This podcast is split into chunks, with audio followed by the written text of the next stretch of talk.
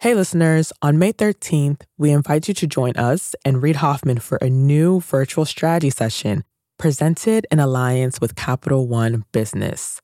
You'll hear insights from fellow entrepreneurs about how to be at the forefront of leading change with AI. So, go to mastersofscale.com AI strategy right now to register for free. Again, that's mastersofscale.com AI strategy. Looking forward to seeing you there. To be an artist has always required that you find a way to solve for the financial equation of the cost of producing your art. In the old days, it was a sponsorship system, right? In medieval times, which was one of the greatest explosions of art culture on the planet, it was all about finding a rich patron to support you, right? That dynamic has always been present in the creation of art and the stories that are so important to the advancement of culture. If you grew up in the 80s or 90s, you probably recognize that voice from Star Trek, The Next Generation, or the kids show Reading Rainbow. It's LeVar Burton. Over the years, he's emerged as a steadfast champion of literature and the arts.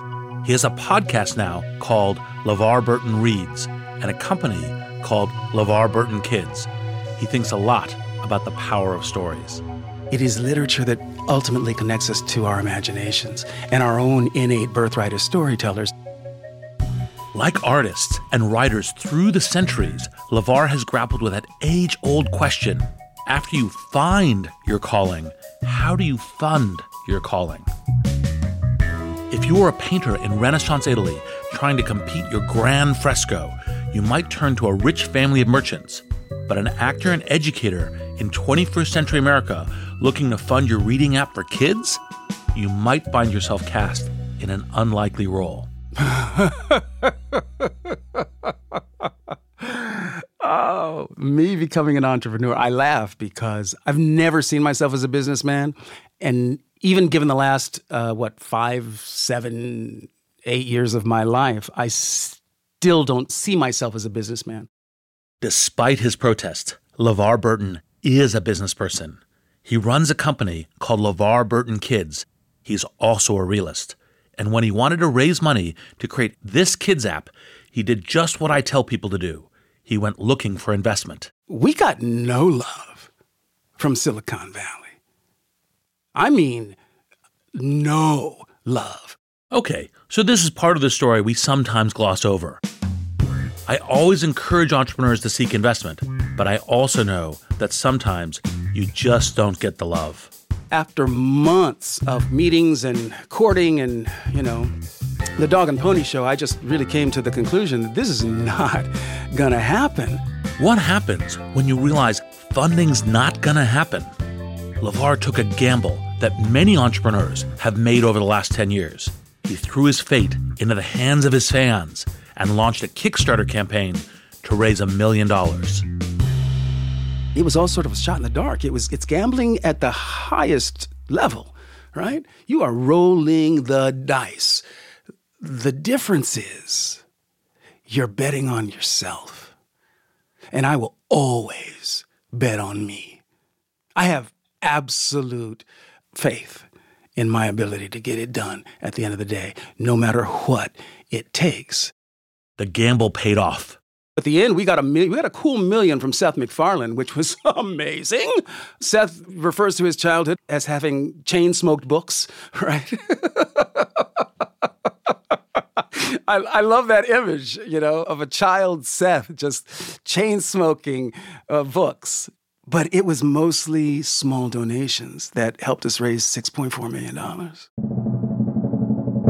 LeVar had one of the biggest Kickstarter successes at that time and allowed the Reading Rainbow app to boldly go where no reading app had gone before. I was unprepared, really, genuinely unprepared, had no idea the sentiment that existed in the hearts of that entire generation of human beings who had grown up on the show and were down for making it possible for a generation of kids that they would never know. LeVar Burton and his team showed all the scrappiness you need to succeed as an entrepreneur.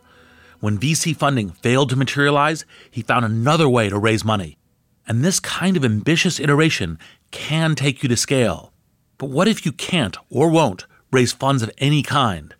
What if you forego any investment, VC, angel, or crowdfunded?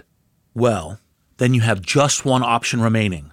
It's not a route I wholeheartedly recommend, and it isn't for the faint of heart. But it is an option worth considering under special circumstances. It's bootstrapping. And I believe you can bootstrap your way to scale, but you'll have to catch the crest of multiple waves of good fortune. You got to have incredible talent at every position. It's like this huge push. There are fires burning when you're going home. Can you believe it? Such an idiot. And then you go back to, this is totally going to be amazing. There are so many easy wins. So, so what to do. I have no idea what to do. Sorry, we made a mistake. But you have to time it right. Oops. Working at a three bedroom apartment. Stuff that just seems absolutely nutballs 10 years later. I was like, well,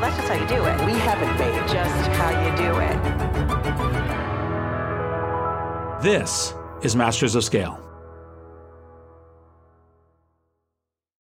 We'll start the show in a moment after a word from our premier brand partner, Capital One Business. I woke up in the middle of the night because I had this nightmare that we were front page news that we've done the stupidest mistake of our life by making this pivot. That's Aparna Saran, Chief Marketing Officer for Capital One Business, and she's recalling a moment from her previous position at Capital One when she was heading up a team designing a new business card. We had just made the decision to go all in and sunset the prior version of the product, which was honestly the cash cow for our business. When we made that decision within a senior leadership meeting, as someone who had been on the journey to build this out for five plus years, it was really exciting. But by the time the weekend hit, I started to feel the responsibility and the pressure. We are taking this big bet on something that I've built. Perhaps you've been there. You've made a pivotal decision, and then panic sets in. How would Aparna calm her butterflies and steer her team through this pivot? We'll find out later in the show. It's all part of the Refocus Playbook, a special series where Capital One Business highlights stories of business owners and leaders using one of Reid's theories of entrepreneurship. Today's Playbook Insight have multiple Plan Bs.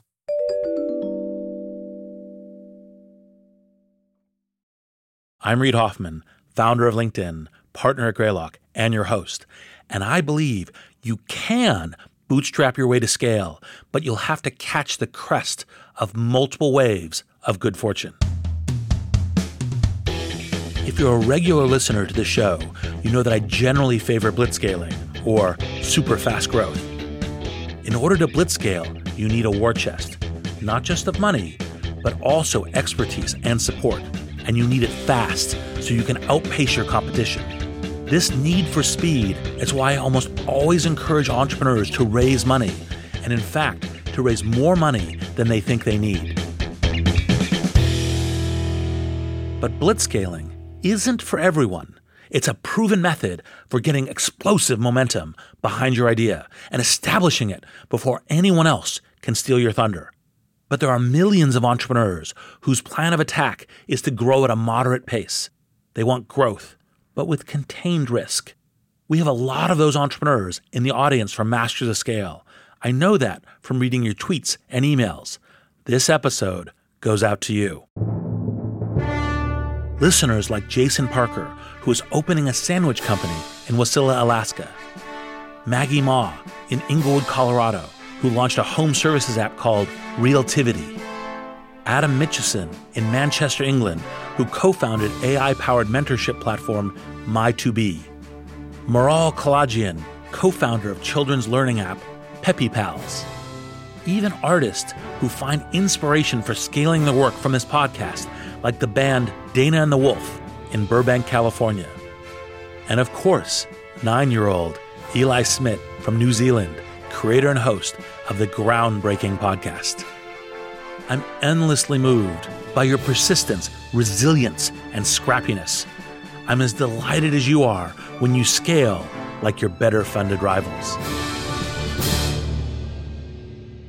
But I also can't resist nudging you here and there to rethink your decision and to consider how you might grow if you took more investment. And you'll hear that all throughout this episode with the delightful Ben Chestnut, CEO of MailChimp. Ben built a company around a strong, simple service and a quirky brand that sees annual revenue of $600 million. And he never raised a dollar of outside funding. Ben's story is the exception that proves the rule of blitzscaling. Ben was immersed in a do it yourself ethos from an early age. My mother ran a hair salon in our kitchen, but the word entrepreneur wasn't being used. This was just a way of life. This was called making money, paying the bills. So the house was always full of customers. I would help. I would grab the broom and sweep up hair off the floor and empty ashtrays uh, and organize rollers.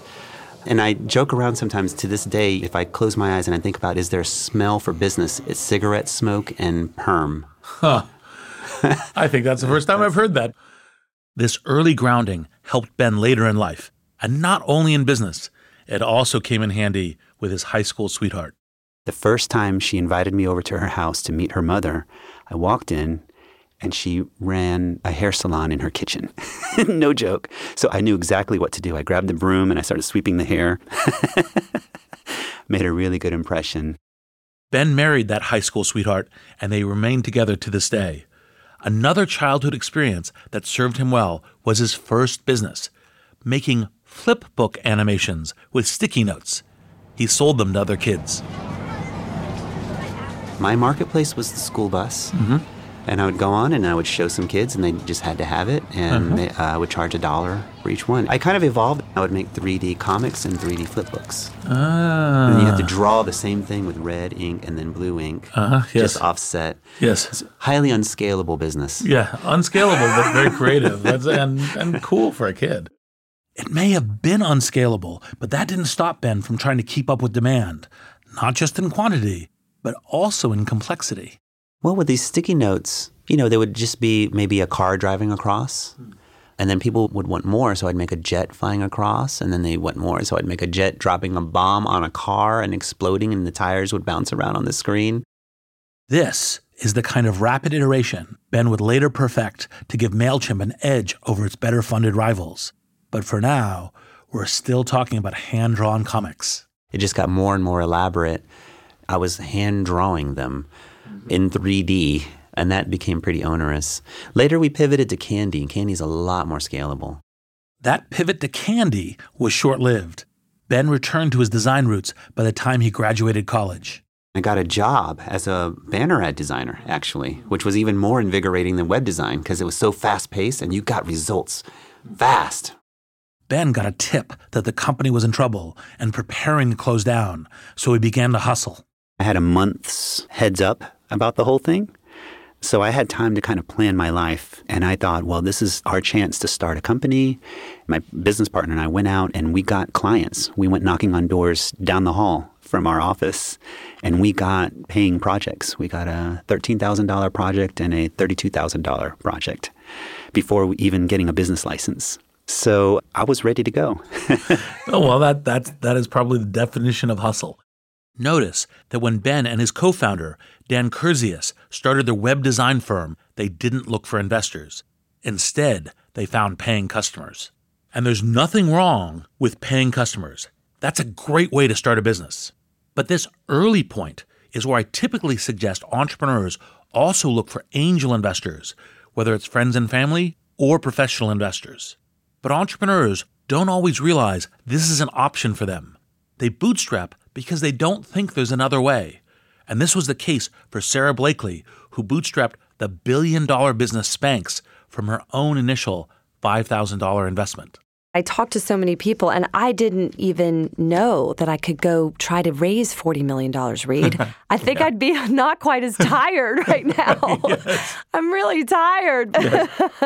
But your demonstration of grit is simply awesome. Unlike Sarah, Ben and Dan knew that investment was an option for them, but the state of the tech industry at the time made them wary of venture capital.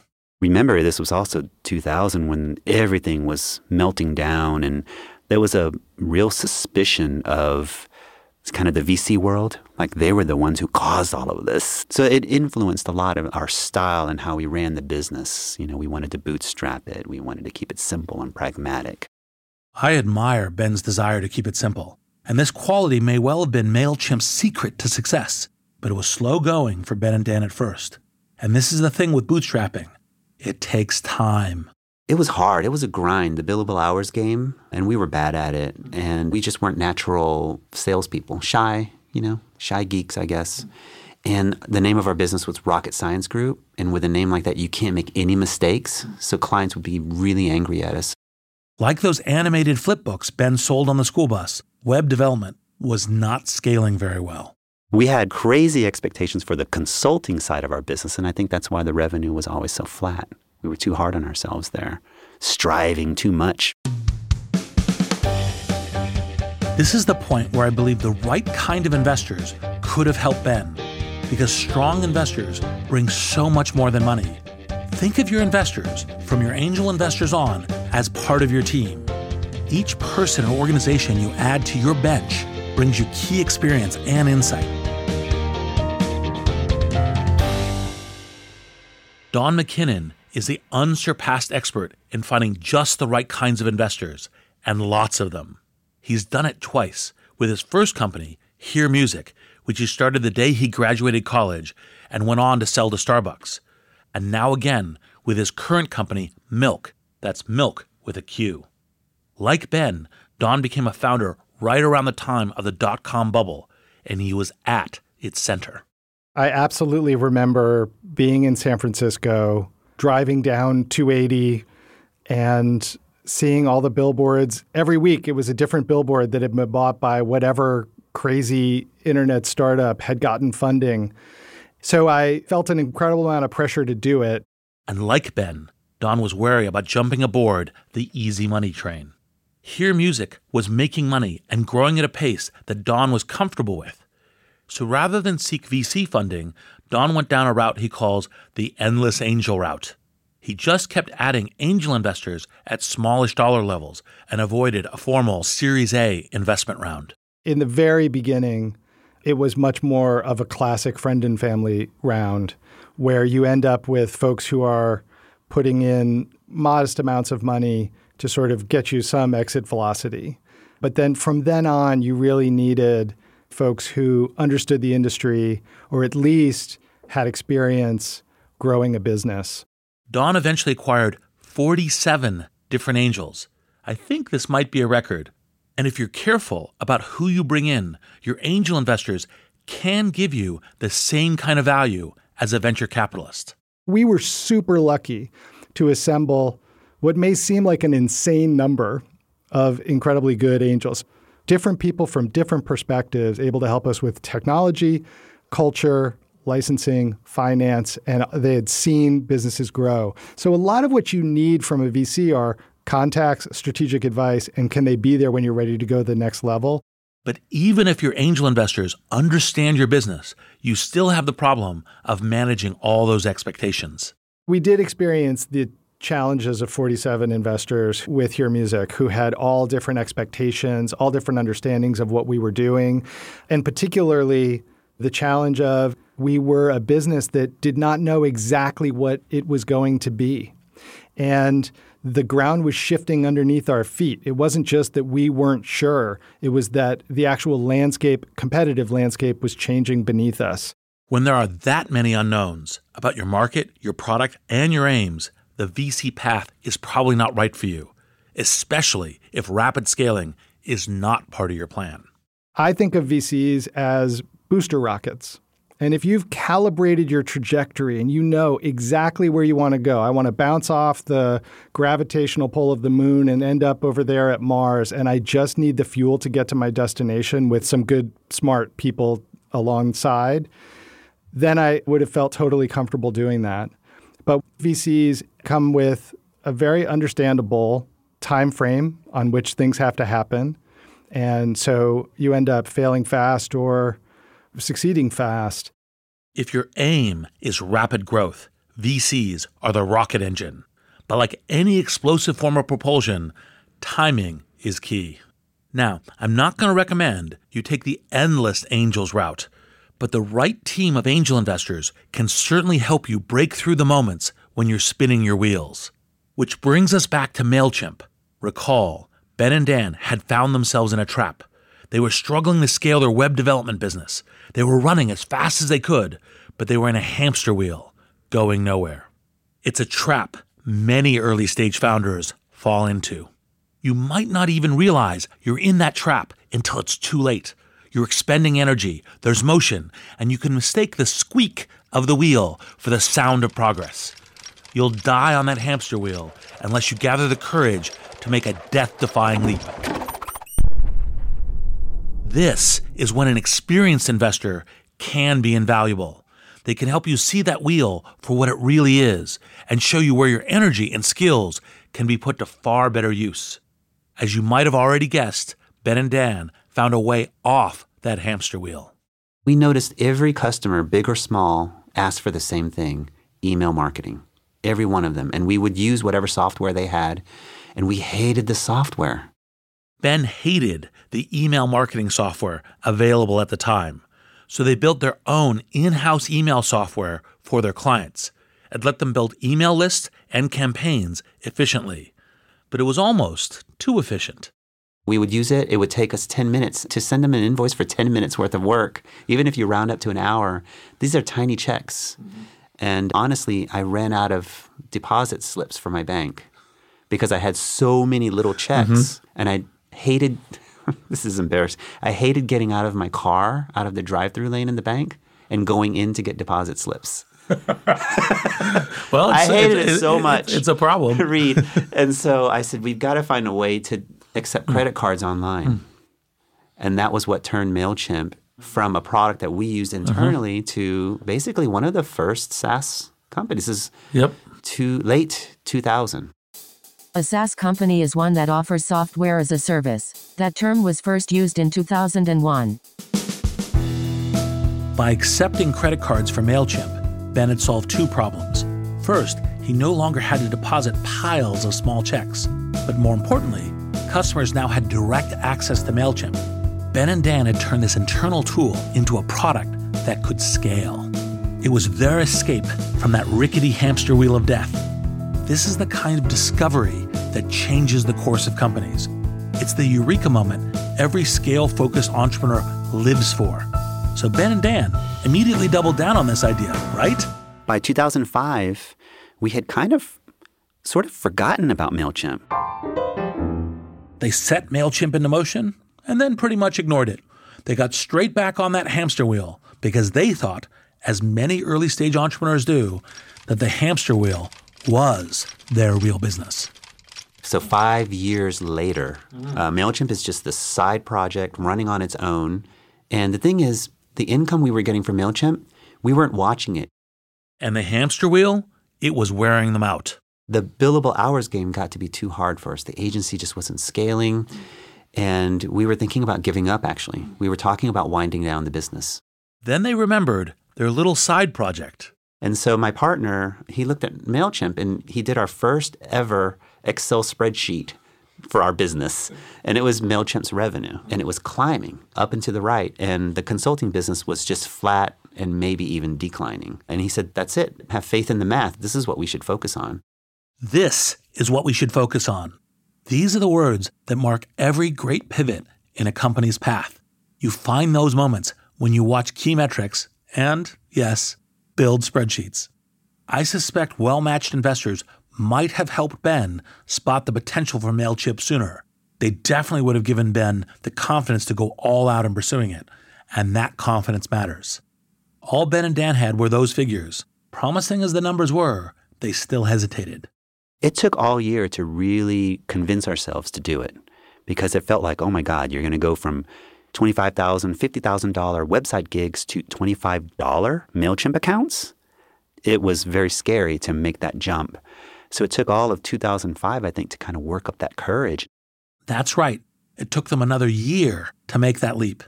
Remember, their product was already out there. Yes, it had huge scale potential, but it was also easy to replicate and improve on. And any potential competitors could do this. Competitors who may very well have had a blitzscale mindset and access to VC funding. Finally, Ben and his team made the decision to go all in on MailChimp. End of 2005, we kind of had an official vote for people at the time. We decided, hey, we're going to do this thing. We're going to take the leap. In 2006, we said goodbye to our consulting clients. We found new vendors for them, kind of tried to get them all to consider MailChimp. And then in 2007, we started as a software company. That was our day one, January 1. Now they had a promising product that was scalable and already generating revenue, but they needed to grow it. And they were still determined to do it without outside investment.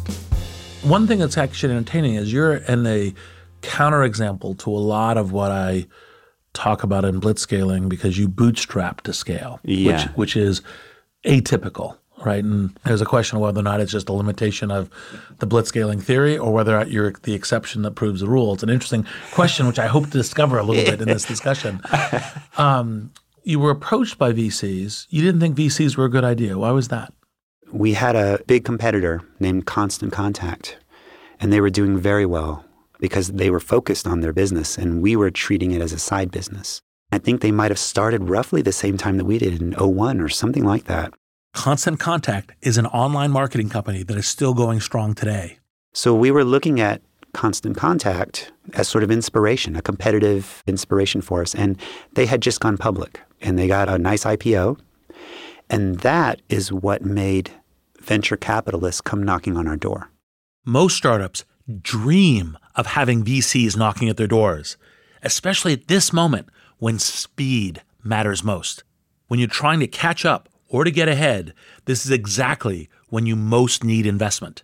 But Ben and his team were already skeptical about VCs, and these first meetings reinforced their belief that investment wasn't for them.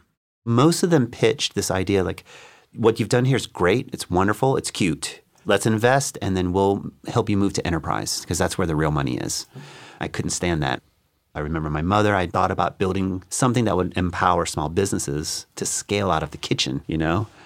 The story these VCs were telling Ben and his team didn't align with their vision for the company. I think that in retrospect, things didn't quite jive with us because I don't think that they understood SaaS. It was still new, right? And they didn't understand SaaS for small business. Like the unit economics, it just didn't make sense to them. It felt like they were more like alien beings from another era trying to tell me how to run my business. And it felt like they were missing some kind of a boat. And I just thought, no, you're not making any sense. You don't seem to understand what we're doing here. When you run into an investor who doesn't understand what you're doing, whose logic doesn't make sense to you, or tries to convince you to take a direction you strongly believe to be wrong, trust your instinct. You'll almost always know more about your product than your investors. And if they feel like an alien being, do what Ben did and walk away always there was an ulterior motive because of that IPO uh, of our competitor. They seem to always be comparing us to them. And maybe you can catch up, take our money, you can go public like them. Or we can help you merge with other smaller players, roll it all up, and be a number two. And being number two wasn't interesting to us. so none of those things were particularly motivating. That was the problem, was that they were not very good motivators. Listen again to Ben's observation on these VCs. They were not very good motivators. Anything that is not a motivator when you're scaling is a drag. An investor who doesn't understand you is one of the biggest impediments you can have. You have to find investors who are the right match for your product and your personality. It's one of the reasons I advise founders seeking investment always to look to take on multiple investors over time, not just one. But there was another motivational factor at play here, and it's important. We were eating off the McDonald's value meal. We kind of fantasize about being able to walk to the other side of this retail center and eat at Fuddruckers because they had these $8 hamburgers. And we thought if MailChimp could just make enough money every month to pay our lunch every day, we would eat there instead. it sounds ridiculous now, but that was really all the expectation we had. When your ambitions aren't much more than an upgrade to your lunch options, you're probably not a good fit for VC funding. I say this with good humor to match Ben's tongue in cheek style, but it's a serious point. Not everyone aspires to scale. Not everyone wants to bring the level of ambition and pressure into their lives that VC funding brings. And not every business is cut out for it. But also, not every business that wants funding can find it. And what then? The problem we're working on solving is that there is a complete lack of funding options for early stage entrepreneurs. Only 1% of founders, regardless of their gender, will ever raise venture capital. And so, what do the other 99% of us startup founders do to fund our businesses? The voice sharing these sobering statistics belongs to Karen Cahn. She was an early Googler and is now founder of I Fund Women, a platform that helps entrepreneurs raise money through crowdfunding. Karen is an evangelist for the power of crowdfunding to help the 99%. But she wants to be clear it's not an easy path. There are no magical money elves. Hanging out on Kickstarter or Indiegogo or Patreon or GoFundMe or any of the big platforms, waiting to sprinkle money on your campaign. That's just not how it works. There are no magical money elves in any kind of fundraising, just to be clear. But when you crowdsource, Karen says you have to be cautious about how much you try to raise. Entrepreneurs tend to completely overshoot. They'll say, for example, I need a million dollars to fund my MVP. MVP stands for minimum viable product. And really, do you need a million dollars? Probably not. You probably need maybe like ten or fifteen thousand dollars to get your app built, like a crappy version of your MVP, just enough that like you can have some people beta test it and it doesn't break, or it might break. That's okay.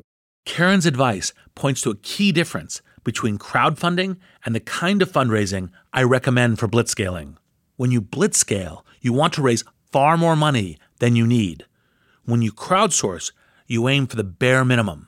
But there is a place where the two approaches, blitzscaling and crowdfunding, align. Put out a really crappy MVP, build it for cheap, and see what your users are going to say about it. Like test, learn, iterate. Even if you are long done with your minimum viable product, it doesn't mean your crowdfunding days are behind you. Crowdfunding is great for companies at any stage. In fact, there are Fortune 100 companies doing R&D on the crowdfunding platforms to see what consumers like. And then of course there are early stage ideas where you don't even have a website yet. Any stage company is right for crowdfunding because what crowdfunding allows you to do is to prove demand for your product or service to see if they actually want what you're selling before you invest in making it. That is the beauty of crowdfunding. That's the genius of it, frankly, that I don't think is really talked about a lot. But back when Ben was starting to scale MailChimp, there was no Kickstarter.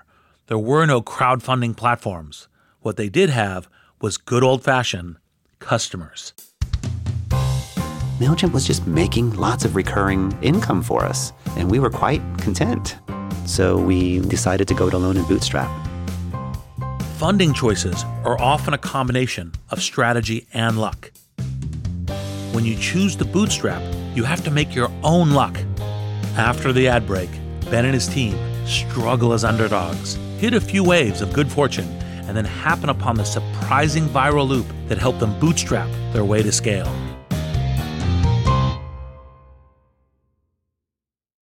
We'll be back in a moment after a word from our premier brand partner, Capital One Business.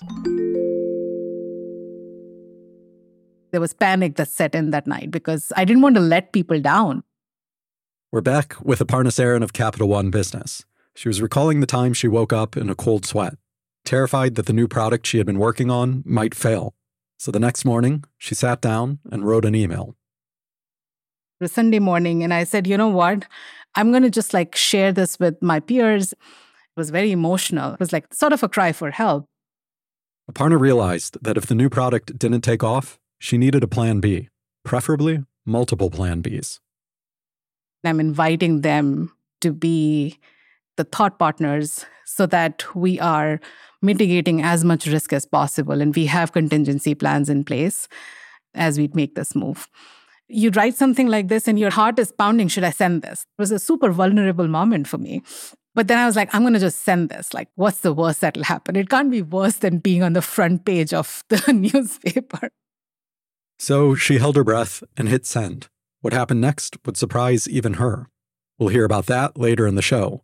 It's all part of Capital One Business's Spotlight on Business Leaders, following Reid's Refocus Playbook.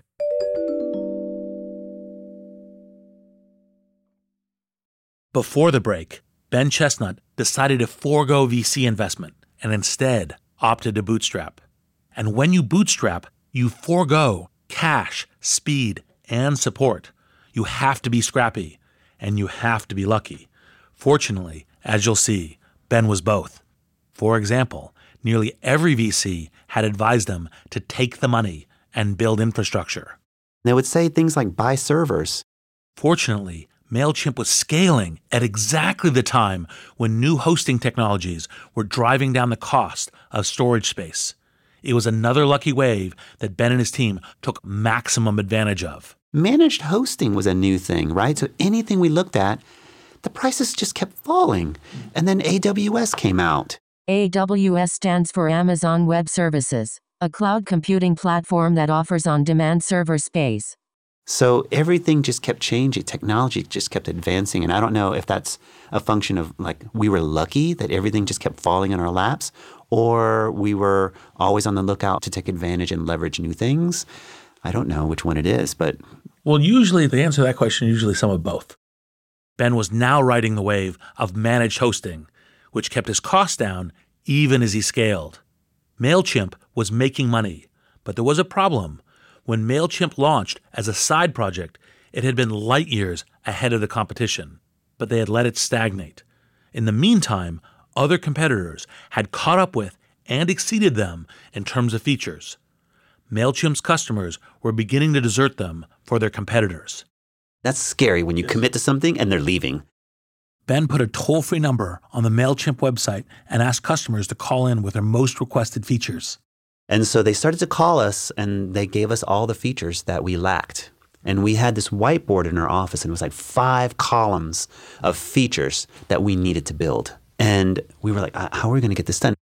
They had to get all these new features out fast if they were to stop the user exodus. This is where cash helps. You need to catch up fast. You need to hire fast. You need to pull ahead. That's a problem you can throw money at. Money won't solve it, but it helps. If you don't have cash, you need stamina. Look, even if you have cash, you need stamina. But without it, get ready for a grind. That's what Ben and his team did. We hired a rock star engineer. He came in and he just started to knock them out one by one. Ben and his team also needed to get word out that they had these new features and that more were on the way. They lacked the money for a big PR push. But Ben stumbled on a way of getting the word out to their most passionate users. Every time we launched a feature and I blogged about it and tweeted about it, we got retweets and comments and more sales. That was working for a while because to me it was just a, a band aid. Real publicity would have been PR, right? But what Ben first thought of as a band aid soon turned into their most powerful marketing tool. I brought on somebody, a good friend named Neil Bainton. I was telling him, you know, what are we going to do with marketing? He was like, well, what are, what's working? And I said, Well, we code and then we blog and then we tweet. And he said, Well, do that, do it again. And I would say, Everybody's sick of it by now. And he was like, No, they're not. Keep going until it stops working. And that was the lesson he taught. Like, don't be afraid to beat a dead horse. If it's working, keep going and hire people to keep it going. Code, blog, tweet, repeat was one winning mantra for Ben and his team. And another one was go with the new when you're bootstrapping, and even when you're not, you have to figure out where you can get the most leverage. Often, it's the newest platforms. For Ben and his team, it was Twitter. Twitter was kind of new at the time. We were getting amazing customer feedback through that. You know, any kind of channel that's new, you need to be there on the ground floor before everyone else crowds it up. Ben and his team got thousands of pieces of feedback from their customers who loved seeing the features they suggested being implemented. From the code blog tweet philosophy sprung a community of passionate MailChimp fans. And these fans helped MailChimp hit upon their most important innovation. It's a common method now, but back then it barely had a name. This is the kind of viral loop that VC backed startups throw money at to discover. and Ben and his bootstrapping team had hit upon it almost by accident. We were actually trying to split our product into two and then to offer a list building tool for free. And then if you wanted to send email, you would have to pay us money. However, the code powering MailChimp was too old to be changed without serious reworking. This would take too much time. Ben's lead engineer had a suggestion. You need to think about maybe offering the entire product for free because that would be a lot easier, but just limit the size of the database. It was the ultimate try before you buy. Users could immediately see the benefits of the full product. It's a model we are familiar with today, but at the time it was just gaining traction. Ben drafted a blog post to promote the new model. I had the blog post ready to go. Uh, the title was something like MailChimp free plan, blah, blah, blah. And then the next morning I came in ready to publish it, and there was a book on my desk. That book by Chris Anderson is titled Free. It described and helped popularize the term freemium. This model of offering a free but cut down version of your service to supercharge user uptake had been around in some form or other for decades, but it was becoming hugely popular among web services around the time Chris Anderson's book came out in 2009. And I said, that's the word. I'll use that word instead. Uh-huh. So I said, MailChimp goes freemium. It was another example of MailChimp riding a wave to scale. Okay, so this kind of takes off a little bit, right? Yes. And then a guy named Charles Hudson uh-huh. emails me and he says, I'm doing this freemium summit can you come out and talk about this? And so I went out there, and there was a guy named Drew Houston talking uh-huh. about freemium. Uh-huh. Yes, he had his new idea called Dropbox. Uh-huh. Yep. Uh, Phil Libin was there. Uh-huh. I mean, yep. you know, it was a, it was. By this, the way, I know all these people. Whole, right, of course, and they're they're huge now, right? But this yep. was like the early days of freemium and SaaS, yep. uh, and that's that's how it all. It was all kind of a little bit of luck.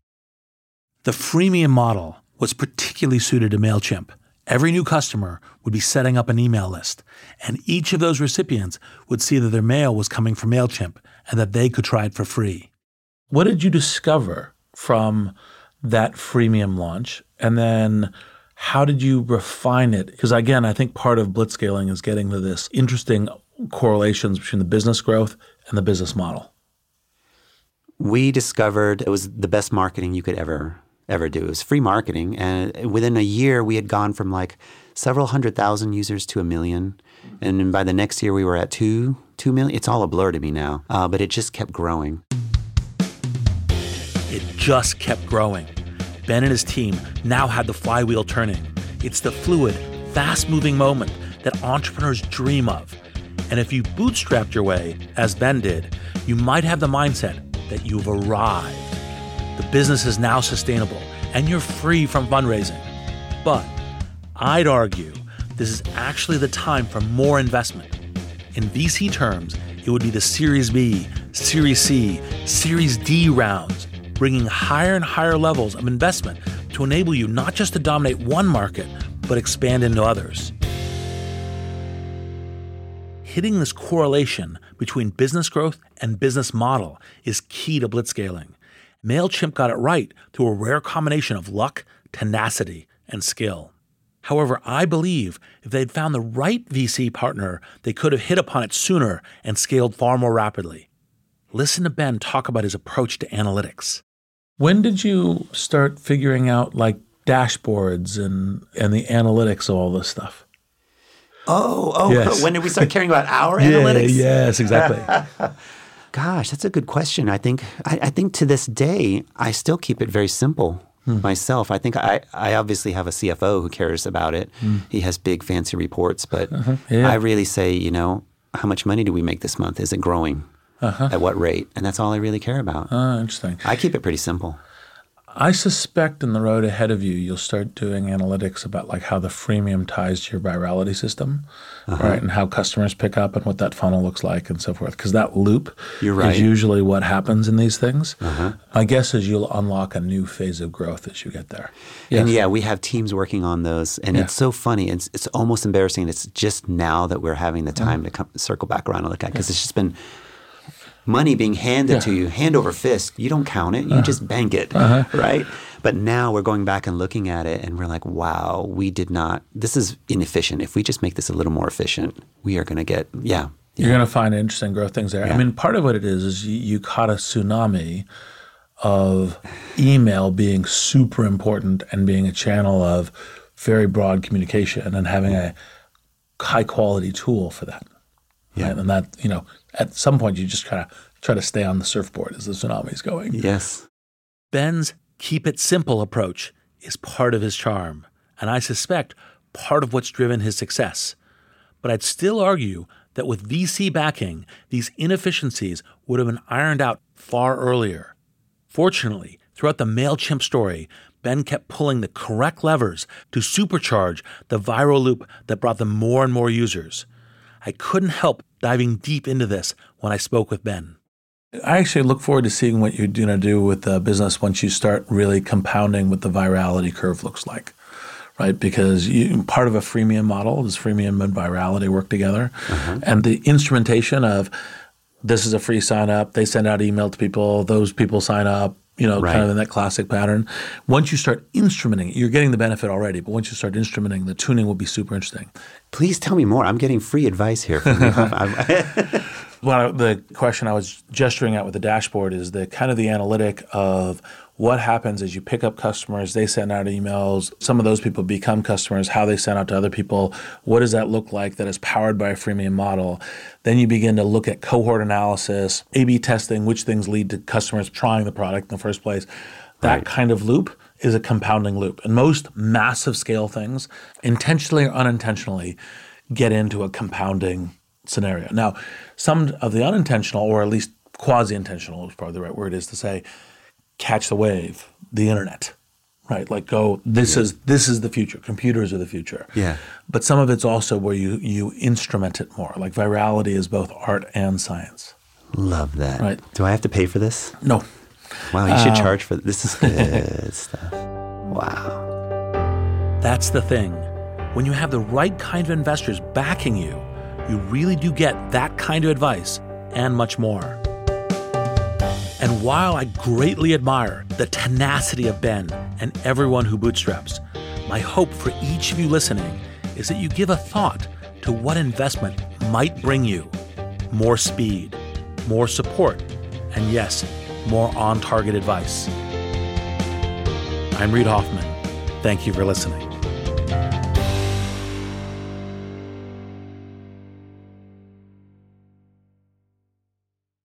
And now, a final word from our brand partner, Capital One Business.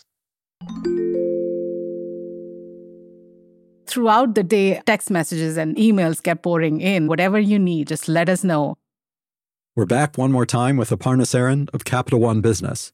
She was telling us about a Sunday morning email she fired off in a moment of panic. Minutes later, her inbox was overflowing. And the support she found wasn't just emotional, it was practical we talked about detailed contingency plans and we created our go to market strategy. Before we are in full rollout mode, we had stage gates so that we could test and quickly learn and iterate. And within a matter of like six months, as we were rolling things out channel by channel, those stage gates would allow us to pivot if we saw something that we didn't like. That day, Aparna learned a lesson that stayed with her. Having multiple plan Bs doesn't just expand your options, it gives you new opportunities. The best way to pivot is actually open doors for thoughtful conversations because humility in knowing that you actually don't know everything, as well as the empathy in knowing that disruption is always drastic and abrupt, helps you go through that pivot with other people in a very different way Capital One Business is proud to support entrepreneurs and leaders working to scale their impact, from Fortune 500s to first time business owners. For more resources to help drive your business forward, visit CapitalOne.com slash business hub. That's CapitalOne.com slash business hub. Masters of Scale is a Wait What original. The show is recorded on site in California and produced at the studio inside SY Partners in New York. Our executive producers are June Cohen and Deron Triff. Our producers are Chris McLeod, Adam Skuse, Jenny Cataldo, Dan Kedmi, Jordan McLeod, and Ben Manila. Our supervising producer is Jai Punjabi. Original music by Allison Leyton-Brown. Sound design, mixing, and mastering by Brian Pugh. Special thanks to Chris Yeh, Bob Safian, Elisa Schreiber, David Sanford, Saida Sapieva, Christina Gonzalez, Sarah Sandman, and Lauren Passell. Visit mastersofscale.com to find a transcript for this episode and be sure to subscribe to our email newsletter.